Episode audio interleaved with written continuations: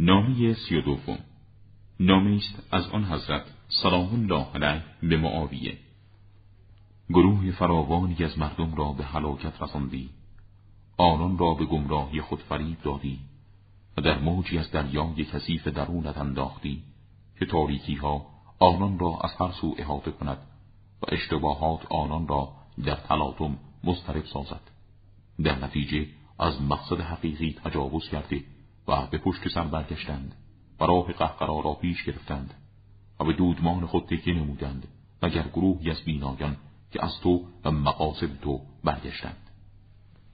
آنان پس از آنکه تو را شناختند از تو جدا شده و دست از یاری تو برداشتند و به طرف خدا گریختند و پناهنده شدند. زیرا تو آنان را به دشواری ها انداخته و از اعتدال منحرفشان ساختی.